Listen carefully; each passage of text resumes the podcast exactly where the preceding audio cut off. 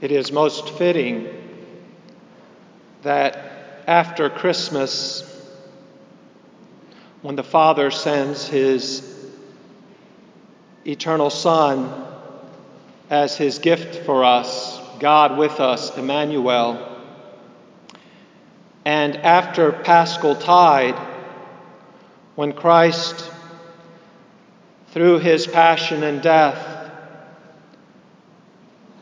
rises from the dead and returns to the Father. And after Pentecost, when he fulfills, when Christ, the Word made flesh, fulfills his promise to send the Holy Spirit to be with the apostles, teaching them the whole truth, teaching and guiding the church until the end of time.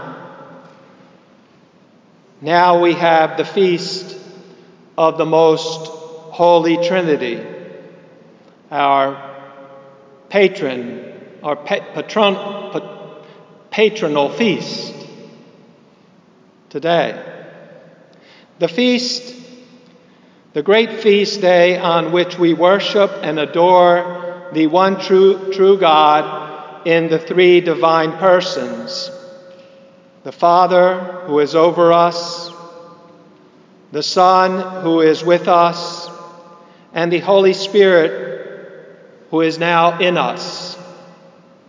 We consider today, in a special way, who God is. His name. He is the Father, He is the Son, He is the Holy Spirit. This is the order that is found in so many prayers and litanies on how God comes to us and who He is. We begin and end every prayer in the name of the Father and of the Son and of the Holy Spirit.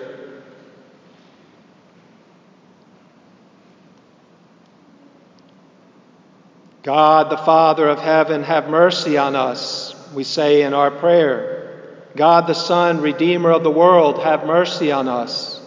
God the Holy Spirit, have mercy on us when we begin our litanies. Holy Trinity, one God, have mercy on us.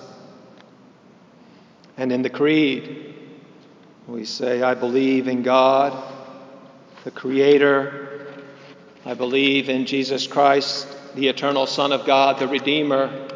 And I believe in the Holy Spirit, the Sanctifier.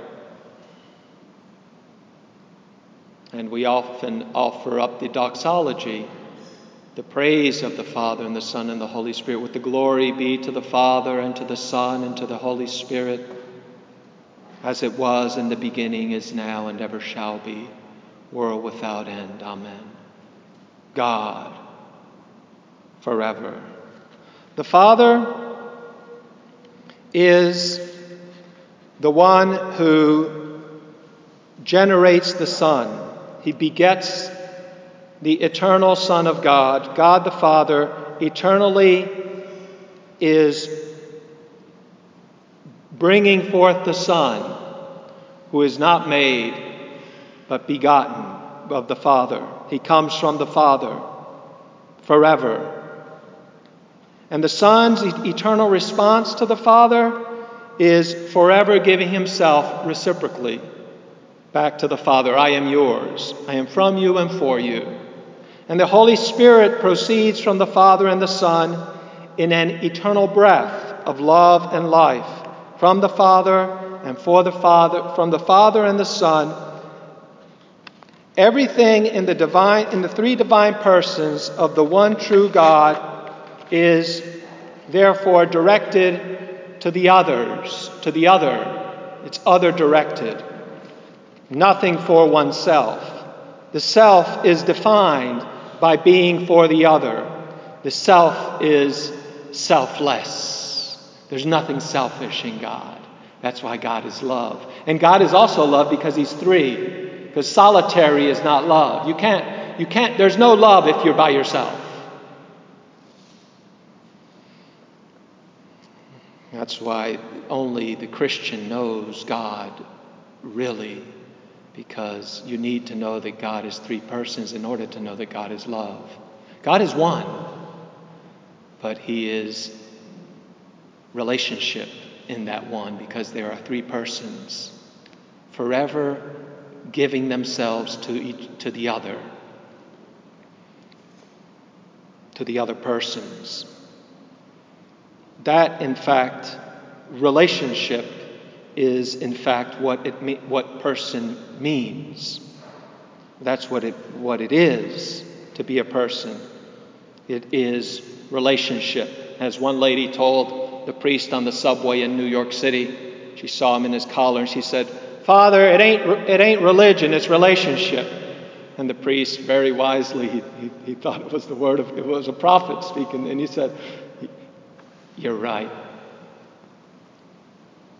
The, the very word religion means to, to bring back together, religare.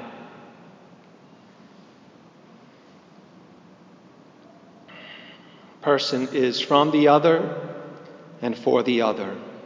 It is I and thou, or we and ye. The I is for thou and from thou. It's from thou and for thou.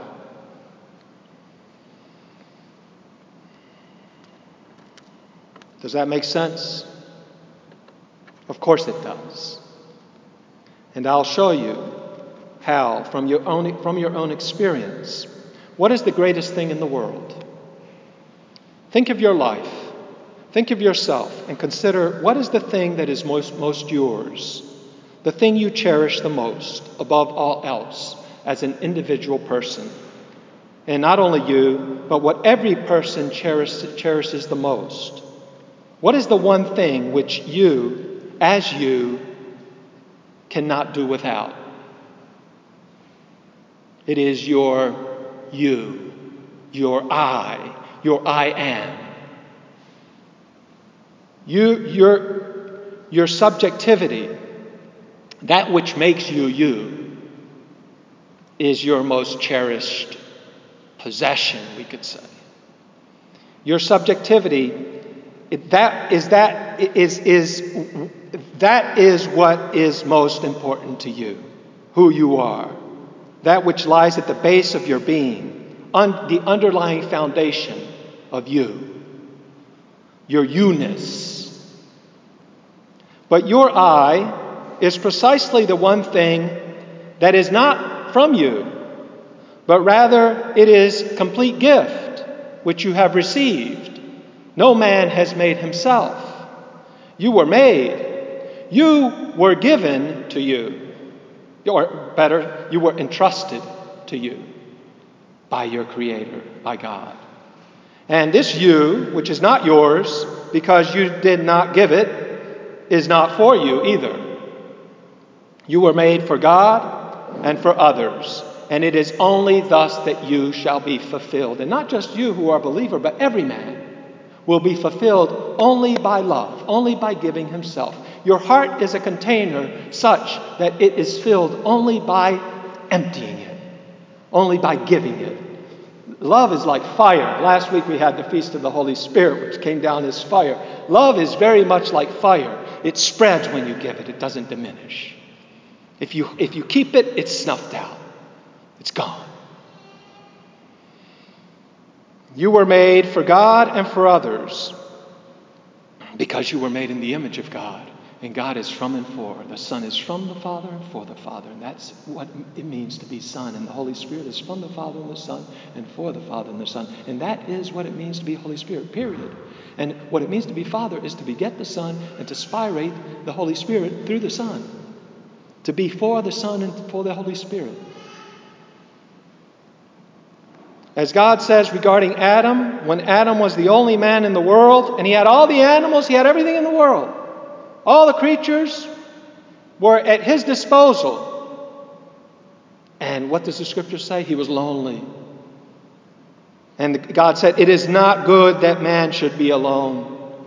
I will make him a helpmate.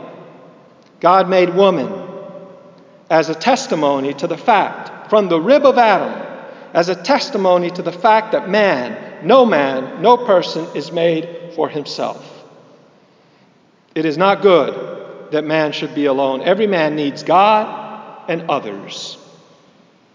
He is from God and from others, and he is for God and for others. That's what it means to be a man, to be a person. You are made to be a gift for the others, for God and the others. That is what, that is your meaning. You will be fulfilled in that self gift, in being selfless. You, as you, are not from yourself or for yourself. You are not your own. What is most yours is least yours. You are from and for.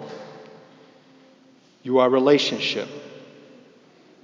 Everything is relationship, and you are the greatest realization of that fact in the, in the created world as a person in the image and likeness of God. As St. Augustine says it in his eloquent Latin, quid tam tuum quam tu, quid tam non tuum quam tu. It says, which, what is more yours than your, you, and what is more not yours than you? The Second Vatican Council enshrined this truth of God reflected in us, of the Holy Trinity, relationship, that religion is relationship, and, what, and to be a person is relationship, in the document Gaudium et Spes, saying that, in the, expressing it in the context of man's superior dignity on the earth. In these words Since man is the only creature on earth that God wanted for its own sake, man can dis- truly discover his true self only in a sincere gift, in a sincere giving of himself. That is the way that the church understands the most blessed Trinity and man in the image of God holy relationship. The I am in God is, and that's the name of God, Yahweh, revealed to Moses. The, the I am in God is also I am yours. Or we could probably more, more properly say it's, it's we am yours. I am for you and from you so that all persons are made for this. You are made to make a gift of yourself to others in, at, in the occasion of your ordinary activities, to live for God and for others.